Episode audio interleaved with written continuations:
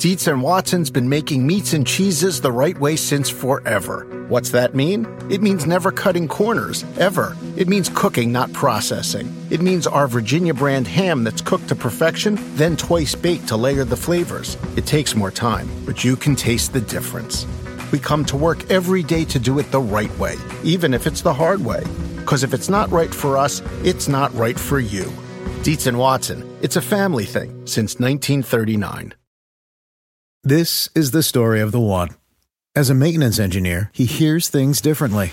To the untrained ear, everything on his shop floor might sound fine, but he can hear gears grinding or a belt slipping. So he steps in to fix the problem at hand before it gets out of hand. And he knows Grainger's got the right product he needs to get the job done, which is music to his ears. Call, clickgrainger.com, or just stop by. Grainger, for the ones who get it done. This episode is brought to you by Progressive. Most of you aren't just listening right now, you're multitasking. But what if you could also be saving money by switching to Progressive? Drivers who save by switching save nearly $750 on average, and auto customers qualify for an average of seven discounts. So multitask right now. Get your quote now at progressive.com.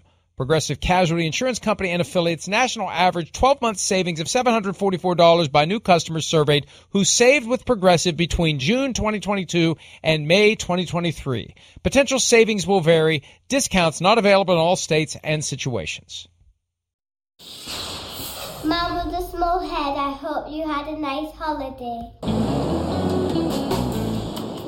There she is. Oh, Our good friend Eleanor. that's great. There, there, he's got the small head. We have revised the video to give him the small head. Graham, at my request, and apparently it took 40 takes because it's not easy to work with a five year old. but they finally, Eleanor nailed it. And uh, there, there, there. You're welcomed back officially by Eleanor. It's man With a official. small head. Wow. She hopes you had a nice holiday. Oh, I did, Eleanor. Thank you so much. What a cute little girl. That was like really one of the coolest things that's ever happened to me on this show right there. That's like a, a privilege, really. Uh, great age, too. Man, I miss my kids being that age, but appreciate the love for, you know, even though I got a small head. Thank you so much, Eleanor. and for those of you who wonder what in the hell we're talking about, and Yeah. that would be a reasonable position at this point. We had an email last week from Eleanor's father, Graham. They are fans of the show in England, and Eleanor sees Chris and calls him the man with the small head because she is under the grossly mistaken impression based upon the realities of TV that he has a small head. He doesn't, but she's concerned about his small head and she wants to know why he has a small head and if there's a link between his small head and his need to take so days many off. days off. right. Is it a direct result? It's a direct having result. A small head. Yes. So I'm stressed out. Uh, my small great. brain can't take it. Yes, definitely. So thank you, Graham. Hello, Eleanor. That was great. That was awesome. I, I cracked up when it came. It was just perfect. It's just perfect. Well done. And uh, off we go. Chris watched the film using all of the powers of his small head Yes. to analyze what happened between the Cardinals and the Rams. And I still don't get this. Rams beat the Cardinals eight straight times with Jared Goff primarily as their quarterback. In comes Matthew Stafford. And of course, the Cardinals dismantle the team that had been number one last week in the all important PFT power rank. Yeah, well, again, hey, Arizona's talented, like we've talked about every week. There's uh just playmakers on both sides of the ball that can change the football game. You know, so there, there is that aspect. Kyler Murray certainly had his best performance I've ever seen him have against the Los Angeles Rams. Rams like weren't there at their best containing him within the pocket. I think that's one thing that jumped out. You know, he did get outside the pocket, especially early on in the game when it was still in the in balance in, in the balance, and he made plays there that we had not seen the Rams kind of let let him do to this point. So that was huge. Third downs, Mike, you know I've been talking about this all year with Kyler Murray. They stayed in third and manageable all game long. Here, a third and six, just a subtle move to the right. And again, they're one of those teams like we talk about in football where it, there's just too many damn good players to think you're going to match up against everybody, you know, one on one across the board. And he, I thought he, as in Kyler Murray, I thought threw the ball as well as I've ever seen him throw it.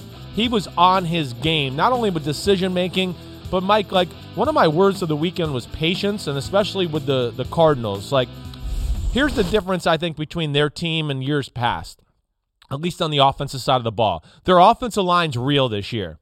They can protect for real, and they can run the ball with power. You know, they can literally move people out of the way. So they have a great balance there, and let alone, even though they got some power up front, it's an athletic group. So now when they want to throw screens out to the edge to the wide receivers or the running backs, they can get out there and block in space. And I think that's to me going to be one of the keys to the year for the Cardinals as they go forward. Not necessarily how many yards they run, but rushing attempts. Uh, th- that is going to be huge because you really get compromised if you have to start worrying about their run game. Think about it this way: you know, you, they're going to spread you out. You want to get out there to cover these receivers, and and okay, let's stop that. But all of a sudden, you got to worry about a run game. And now you got to start putting people in the box. That favors matchups on the outside in the pass game. It favors the matchups in the screen game out there.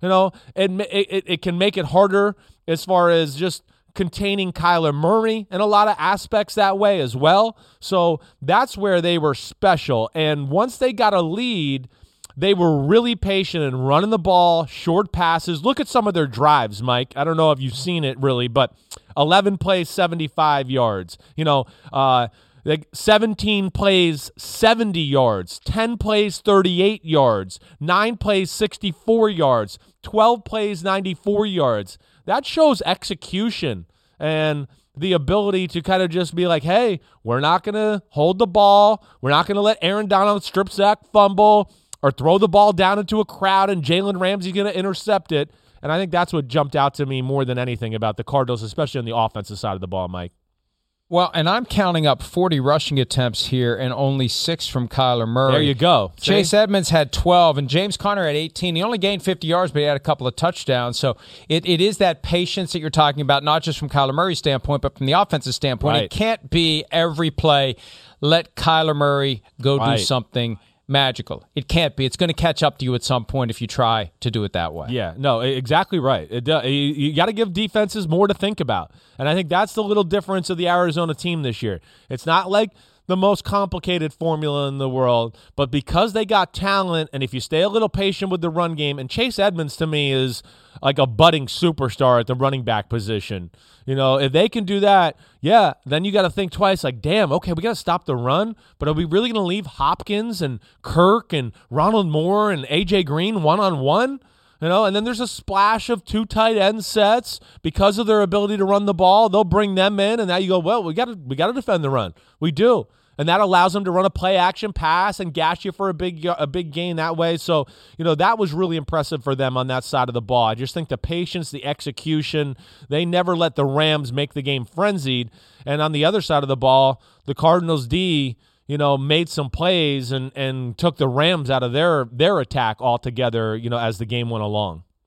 Well, what did you see there? Because I remember looking up and seeing DeSean Jackson get behind the defense That's- again, yes. and this time it got picked off by Byron Murphy. That's where it starts, right there. Three nothing. Got the ball here right around midfield. You know, this this is we've seen Stafford. Yeah, he hit a long touchdown last week, but he's missed DeSean Max, Jackson more than he hit him. That that's grossly underthrown.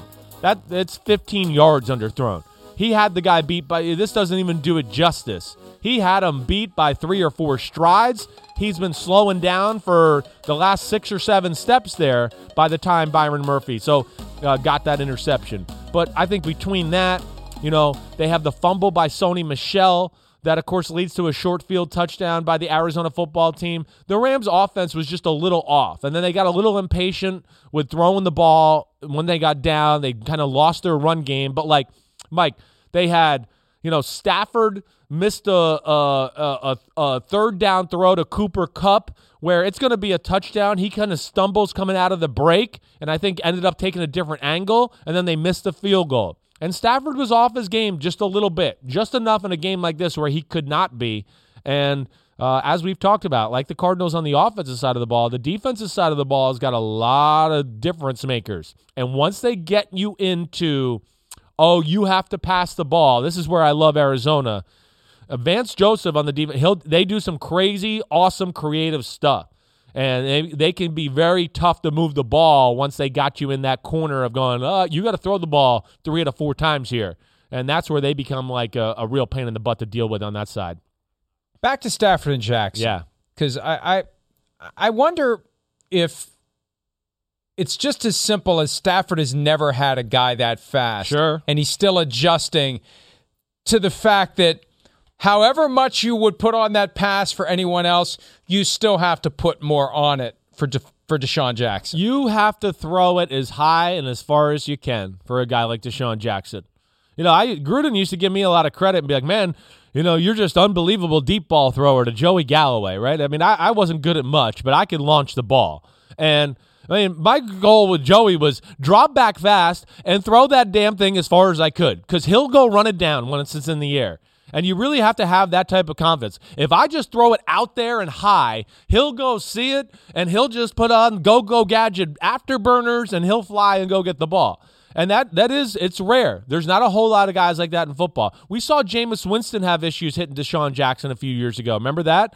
Same type of thing, especially DeSean Jackson. He's deceptive speed. It doesn't look like he's flying. He's kind of a long strider. Uh, hey, Baker Mayfield, Odell Beckham Jr. It's the same thing. He can't hit the damn guy. Odell's left like there's 300 yards of receiving left on the field the last two weeks, but Baker can't hit him. I don't know what it is. And sometimes those fast guys, it, it can have that effect on a quarterback, and it can take a little while to, to get used to how you throw the football to them. I really do think there is a fundamental difference, though, between target practice and just launching. A hundred percent. With a guy like that, you just launch it. Like uh, Russell Wilson explained it to me after week one when they beat the Colts that he loves throwing the deep ball. He loves how everything gets quiet and it's silent, and he trusts that Tyler Lockett is going to play center fielder. Yeah. Because yeah. that's what it is. The, the best receivers, the fast receivers, what allows them to be effective isn't just the speed that gets them open. They can track the ball as yes. soon as it's in the air. And it's like playing outfield.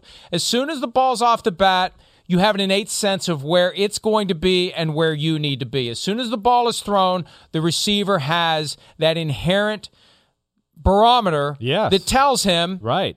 Here's where it's going. Here's where i need to be to go get it. Wherever it is wherever it fires yeah. he knows that's where he's got to go get it. So it's not like the timing route and put the ball right 100%. there and the receiver's going to hit it right in his hand. No this is it's different. It's a launch. And uh, there is a difference. Some You're of these, right some of, some of these guys need to think of it that way. You're not trying to hit a target. No. You're just trying to put it out there. No, you're trying to put it in a broad area. And I think you explained it exactly right. Yeah, this is different than an out route or a 20 yard comeback or a 20 yard in cut where yeah you're you are getting used to the timing and the rhythm of a guy coming out of a break and his body language this is like hey just let me know the angle you're on and i'm going to throw it generally out here in this area you're a receiver. And the, the thing is, where where we talk about like, and I know we had this conversation a little last year. Great deep ball throwers throw the ball high in the air because it gives you more room for error. And of course, like you're talking about, it gives the receiver the ability to adjust the ball. And DBs wait for it. Why they don't play receiver is because they're not good at adjusting to the ball more times than not. They usually, when they start to look up, they choke to death. Oh my gosh! And they just grab a defender or do whatever, or a receiver or whatever and uh, hopefully Stafford will get that. He does have some Calvin Johnson history, right? To where I think it's got to be approached like that. Yeah, he's not big like Calvin, but just throw it 65 yards, throw it as high as you can, and DeSean Jackson will go get it. The other question, too, uh, whether or not Stafford is relying too excessively on Cooper Kupp. Yeah. There's a question of whether Robert Woods is getting frustrated. Sean McVay addressed that yesterday. He said he's going to work to get him the ball more. There was a late touchdown scored by Robert Woods and kind of threw the ball away. And McVay explained that was more about frustration about the circumstance of the game. But Woods is getting about half the targets right now of Kupp. And uh, Uh, for a guy who's got a bloated cap number and a big salary, and I think is in jeopardy next year as the Rams deal with a cap crunch, he, he's got to be thinking, hey, if I'm not getting opportunities to show what I can do, I may be on the endangered species list. Yeah, well, maybe. I, I, I do think like your point's real in that it's a little too much. Every big situation is. It seems like it's draw the play up for Cooper Kupp right now to where you can kind of pin that tail on the donkey as far as the Rams offense. A little bit like we saw earlier in the in the show when we showed Hunter Renfrow with the Chargers. I mean, it's third and Renfrow. Do you think the Chargers don't know it? Well, it's the same thing with the Rams a little bit right now. You know, anytime it's like third and five or six, it's, hey, let's get Cooper Kupp on a stack release and he'll read the coverage and go in or out or straight, whatever we kind of tell him to do or dictate on the week And yeah, defenses I sure are, are starting to see that. And then the Cardinals definitely did, you know, some brackets and were aware of where he was in those situations, no doubt about it. Let's take a quick break. Uh, when we return, I wish the Broncos and the Ravens were in the same division, so they would definitely be playing again this year. There's a new coaching rivalry between Vic Fangio and John Harbaugh. We'll get you up to speed on it right after this.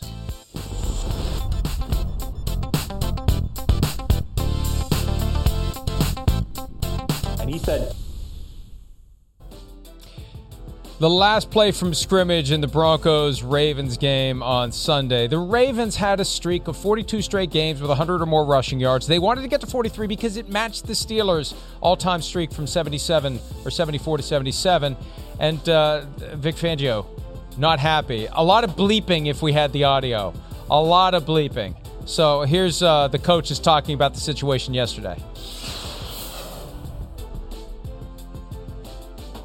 You know, that's one of those things that's meaningful, you know, and uh, it's it's one of those things that's I, I think as a head coach you got to be mindful of your team and your players and your coaches and what it means to them. It's it's a very very tough record to accomplish and it's a long term record. So um, I'm not going to say it's more important than, than winning the game for sure, and it's certainly not. But as a head coach, I think you do that for your players and you do that for your coaches, and it's something that they'll have for the rest of their lives. Yeah, I thought it was kind of bull, but I expected it from them. You know, I've 37 years in pro ball, I've never seen anything like that. So, but it was to be expected, and we expected it.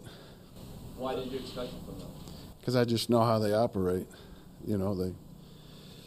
That's just their, uh, you know, mode of operation. There, player safety is secondary. I mean, I thought we were on good terms. We had a nice chat before the game. Uh, known each other for a long time, but I promise you, I'm not going to give that insult one second thought. That's uh, what's meaningful. What's meaningful to us might not be meaningful to them. Their concerns are definitely not our concerns, and uh, you know, we didn't expect to get the ball back, you know. But I'd already decided. We decided that if we got the ball back, we were going to try to get the yards, and we got it back with three seconds left. So. You're throwing the ball in the end zone with 10 seconds left. I don't know that there's a 16 point touchdown that's going to be possible right there. So, you know, that didn't have anything to do with winning the game. So, like I said, what's meaningful to us might not be meaningful to them, and we're not going to concern ourselves with that. Look, I think this falls in the realm of uh, where reasonable minds may differ. I think the consecutive number of games with 100 or more rushing yards, a, a record I wasn't even aware of. I didn't even know they kept track of it until Yeah. this all happened. Who cares? This is not DiMaggio's hitting streak. this is not something you're getting a trophy for. You can put the trophy right next to your consecutive preseason winning streak. It's meaningless to me.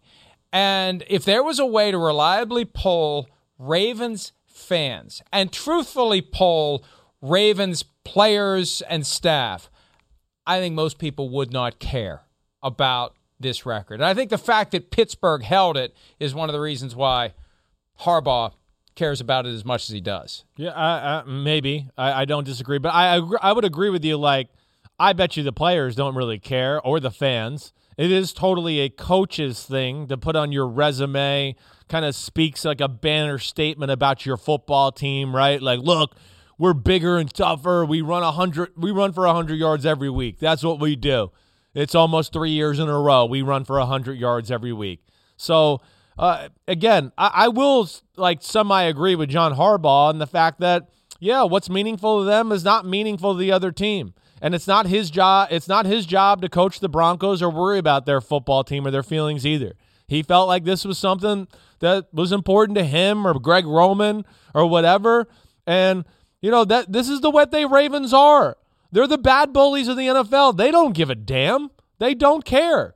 Uh, so it's risky. Yeah, a player gets hurt, your ass is going to take a lot Lamar, of crap. Lamar Jackson Right. tears an ACL on that play. They're definitely going to care. Exactly. Somebody else gets hurt, you're going to hear a lot about it. But, you know, I also think we've seen, you know, other things like this throughout history of football where, oh, this receiver has a consecutive, you know, reception streak and a team throws him the ball with 45 seconds left, even though the game's over, just to keep the streak alive. This is not that unusual. Uh, so, uh, again, I understand Fangio being pissed off, but I can see John Harbaugh's side here, too. It, it, it doesn't, like, necessarily really, really bother me. But to boil it down to three seconds left, you're up 16. You just got an interception in the end zone. Yeah. And you don't take a knee. Uh, The Elias Sports Bureau tried to find any situation where, with five or fewer seconds, a team with a 10 point or more lead didn't just, you know, take a knee. Right. Uh, it's it it I, I just I agree with the statement. What's meaningful to us isn't meaningful to them. The question is, how meaningful is it to anyone other than John Harbaugh? How meaningful is it really to anyone? And I, I said this yesterday. What caused him to do it is part of what makes him great because he's Exactly. so ultra competitive. Exactly. He cares about stuff that other people don't care about. And because you're wired that way, it positions you to succeed in the things that do matter. Yeah, right. I agree there. Vic Fangio worked with his brother. He knows how the Harbaughs operate. You know, they take no prisoners. They don't care.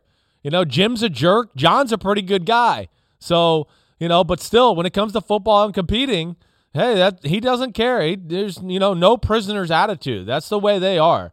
Uh, I do respect that about them. I do. Yeah, it's tremendous risk, certainly. And it is a little bit, I know, amateurish to a degree but I don't think the Ravens care. And and I do I do hope somebody asks the players a little bit about it. You know, when Lamar Jackson already said he doesn't care. he didn't already care. said he doesn't okay, care. I didn't even He know didn't that. care. So that that that Yeah. takes away a little bit of the the power Harbaugh has in this situation. The fact that you know players saying they don't care.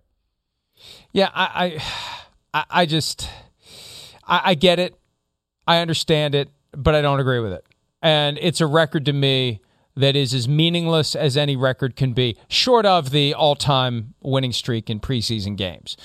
Eh, By definition, those games are meaningless. So any record in the preseason is also meaningless. But uh, there's only one thing that matters: is winning the Super Bowl. And if there's some broader strategy that this some this galvanizes your, ta- I, I, I don't. I think it's just all of it. It's all of it. Like you said, Mike, it's the preseason. It's, oh, I'll ask my players to go for it on fourth and two. I'll do this. It's just, hey, we don't we don't back down to anybody. It's kind of the mantra of the Ravens. That's what they are. They just they they don't care. They're going to be the big bad bullies in the NFL and they kind of enjoy it. except in week 17 of the 2019 season when they rested their starters, giving them three weeks between meaningful games and causing them to be flat in the playoffs against the Titans. They still got their 100 yards that day, though. Yes, they did. Gus Edwards had a big day. Yeah, I know. Uh, listen, I, I hear you. I know what you're saying. There, there's some weird logic there, but obviously they felt important, or it was somewhat important. Let's take a break. Goats in a bad way coming out of week four when PFT Live continues right after. Around any corner, within every battle, and with the dawn of each new day, the threat of the unexpected, the unpredictable, and the unrelenting lies in wait. But Marines will always be there. They are the constant in the chaos.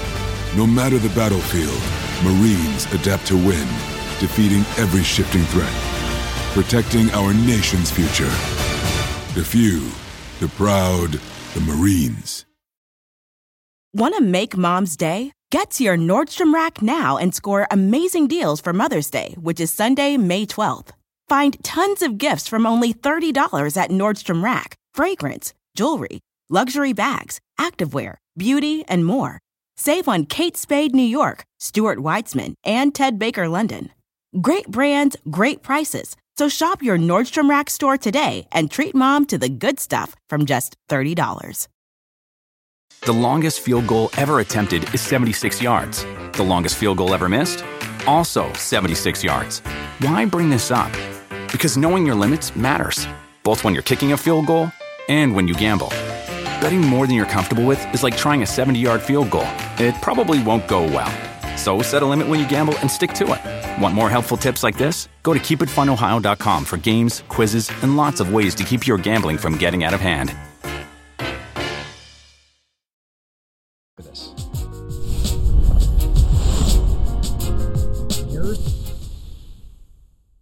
Here's Dawson Knox with the oh the the the flop that would make any European soccer player proud.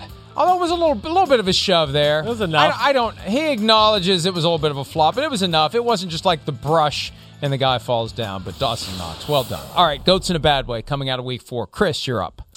I'm going to go the Saints defense right off the bat. I mean, come on. Saints defense supposed to be like the heart and soul of that football team. They had a 21-10 in the fourth quarter. The Giants offense has been inconsistent, you know. hasn't been able to pass protect all that well, right? Has all those like narratives around it. Well, they pass protected really well, and Danny Dimes just diced them up, you know, all the way through the fourth quarter with big plays into the overtime. I think that was got it's got to be the shocker, you know, of the weekend to me. As far as I thought the Giants could keep it close, but I didn't think that they would win a game, especially in that fashion, down twenty-one to ten on the road in the Superdome. That I think the the Saints D, I got to give them all you know, the GOAT award for this one, which I still have a problem with our draft name, the GOAT in a bad way. Like, what? We got to think of a new one. Well, because GOAT used to be inherently bad, but then at some point, GOAT became good because everybody called it GOAT, greatest of all time. So you're overruled. You're overruled. Uh, Urban Meyer, for all reasons discussed earlier in the program, plus not kicking the field goal at the end of the first half and going up three scores. Oh. Always go up three scores. Three scores could have been 17 nothing. A much different vibe in the second half for the Bengals if they're down 17 instead of 14. That's my goat number one. Yeah, down two. That's a good one. That really is. I mean, yeah, it's oof, it's a tough one. You're at the one yard line like that, but yeah, I'm I'm still old school in the fact that I favor traditional tactics in a lot of ways as far as that's concerned. Like you said, go up three scores, make that team go down the field and two touchdowns and a field goal to beat you. It adds it's psychologically. A it's a psychological difference. Exactly right. There's a psychological difference to the offense when they go, we got to do it three times as compared to just two. There is something to that. We saw it a little last night with the Raiders. Hey, they've done two scores the whole year. Three scores, different ball game. Um, all right. I think, you know, I'm going to go. There's not a lot of like goats that jump out to me this week in a bad way, okay? Um, so I'm going to go with Baker Mayfield here. All right. Baker Mayfield, for two weeks in a row, has not played good football. You know, just as I was starting to go, damn, he's the man, and I don't know how anybody could question him. The game against the Bears wasn't good last week. It wasn't. I mean, he missed throws, reads, everything. It was it was all over the place. And again, I haven't watched the film of the uh, the uh, Minnesota game, but it was all, it looked all over the place to me as well. I know I saw a number of missed throws, a number of wobbly balls, dicey decisions, 15 for 33. You know, and I'm not a stat guy. I don't I don't care about all that. It's the way it looked.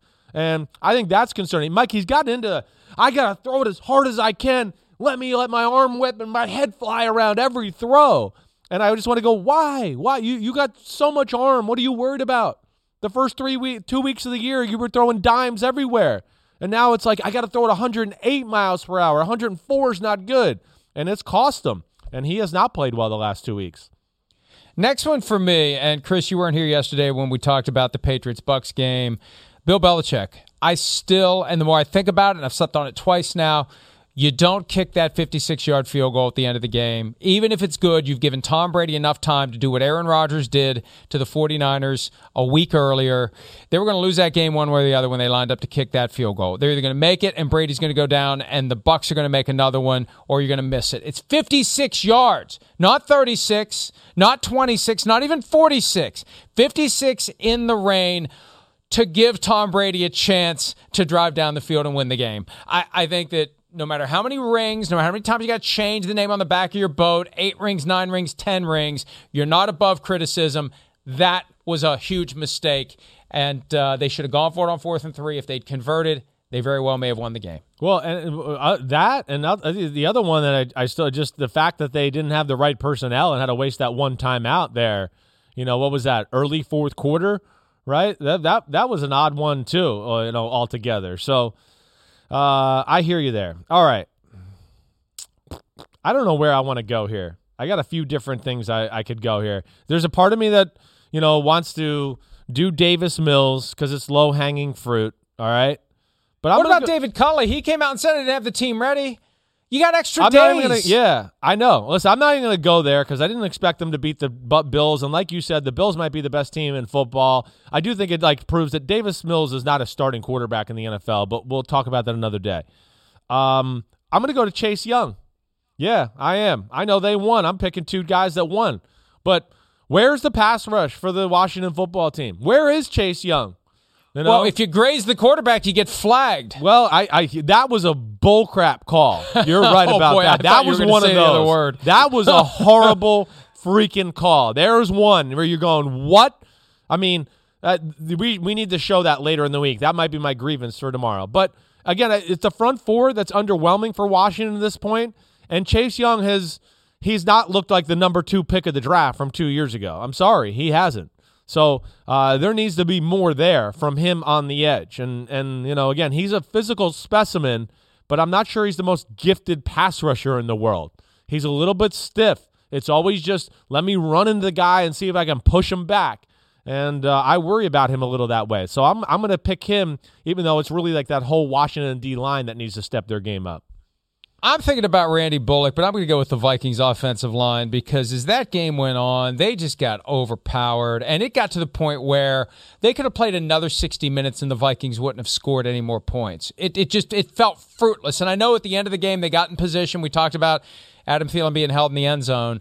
That was the only thing. That was the that was the aberration. It was suffocation of the Minnesota offense after the opening drive of the game when the Vikings went right down the field and scored. And I know it's Myles Garrett and Jadeveon Clowney and some great defensive players, but you know you're going to have great defensive players, and they neutralized Myles Garrett for a lot of the game. But uh, I, to, to, to only score seven points at home inexcusable, and I blame that on the offensive line. Yeah, yeah, I, I hear you. I mean, that, that Cleveland D, D's got it rolling right now, but I certainly wasn't expecting that either. We've seen Minnesota kind of move the ball on everybody for the most part over the last year and a half. I mean, everybody. But I think it was a little bit too of one of those like where the coaching staffs had so much knowledge of each other. Maybe that played a big factor into it. But yeah, not not yeah, good but, enough by their offense. And, and, and you know, as we're as we're now smitten with the facial expressions of Steve Belichick, and that's going to create a platform for him that propels him to be a head coach. Let's start paying attention to Joe Woods. Joe Woods, the Browns defensive coordinator, is doing some damn good things with that defense. No so as we start scribbling the names, yeah, let, us start putting some cameras on Joe Woods because I think he should be on the list for I'm consideration. With you. Big rebound well. after that week one poor performance against the Chiefs. Yes. They were kicking butt now. Quick break. We'll wrap up this Tuesday edition of PFT Live right after this.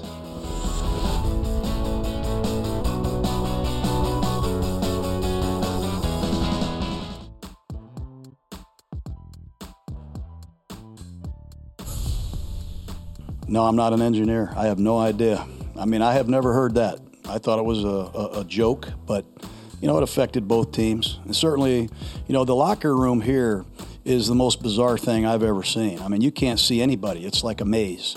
So, um, you know, whoever whoever contorted this visiting locker room, I'd like to meet this guy and see what his um, what his idea was. How did that delay, how did that delay adversity impact? Uh, it, uh, it, didn't. It didn't have anything to do with it.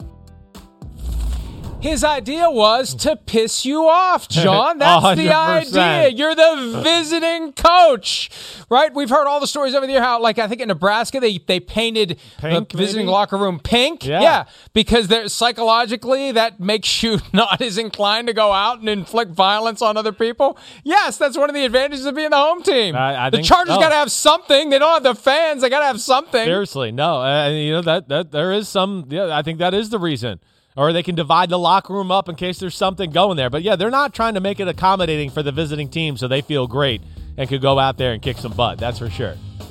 We do agree with the concern about how in the world a domed that is crazy. stadium great needs a bite. weather delay. See you tomorrow. See ya. The longest field goal ever attempted is 76 yards. The longest field goal ever missed? Also 76 yards. Why bring this up? Because knowing your limits matters, both when you're kicking a field goal and when you gamble. Betting more than you're comfortable with is like trying a 70 yard field goal. It probably won't go well.